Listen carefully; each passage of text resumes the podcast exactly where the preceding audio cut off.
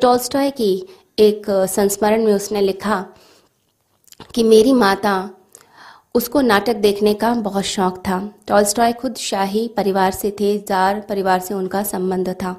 तो मॉस्को में जितने भी नाटक होते थे, जितने प्लेस होते थे, वो सब देखने के लिए उनकी माता उनके साथ जाती थी, उनको लेकर जाती थी।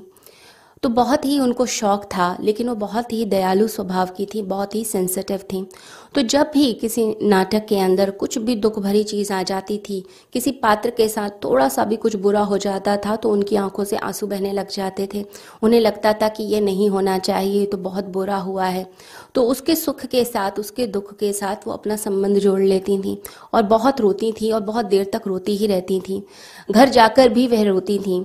तो कई बार ऐसा होता था कि घर पे भी जाकर बहुत दिनों तक वही दुख उनके आँखों में रहता था तो बहुत ही दयालु स्वभाव की थी। लेकिन जब वह नाटक समाप्त तो हो जाता था और वो बाहर आते थे तो टॉल्स्टॉय और उनकी माँ जब बाहर आते थे तो बाहर एक गाड़ी उनकी खड़ी हुई होती थी और कोचवान उस गाड़ी में बैठा होता था। मॉस्को में बहुत बर्फ़ पड़ती है और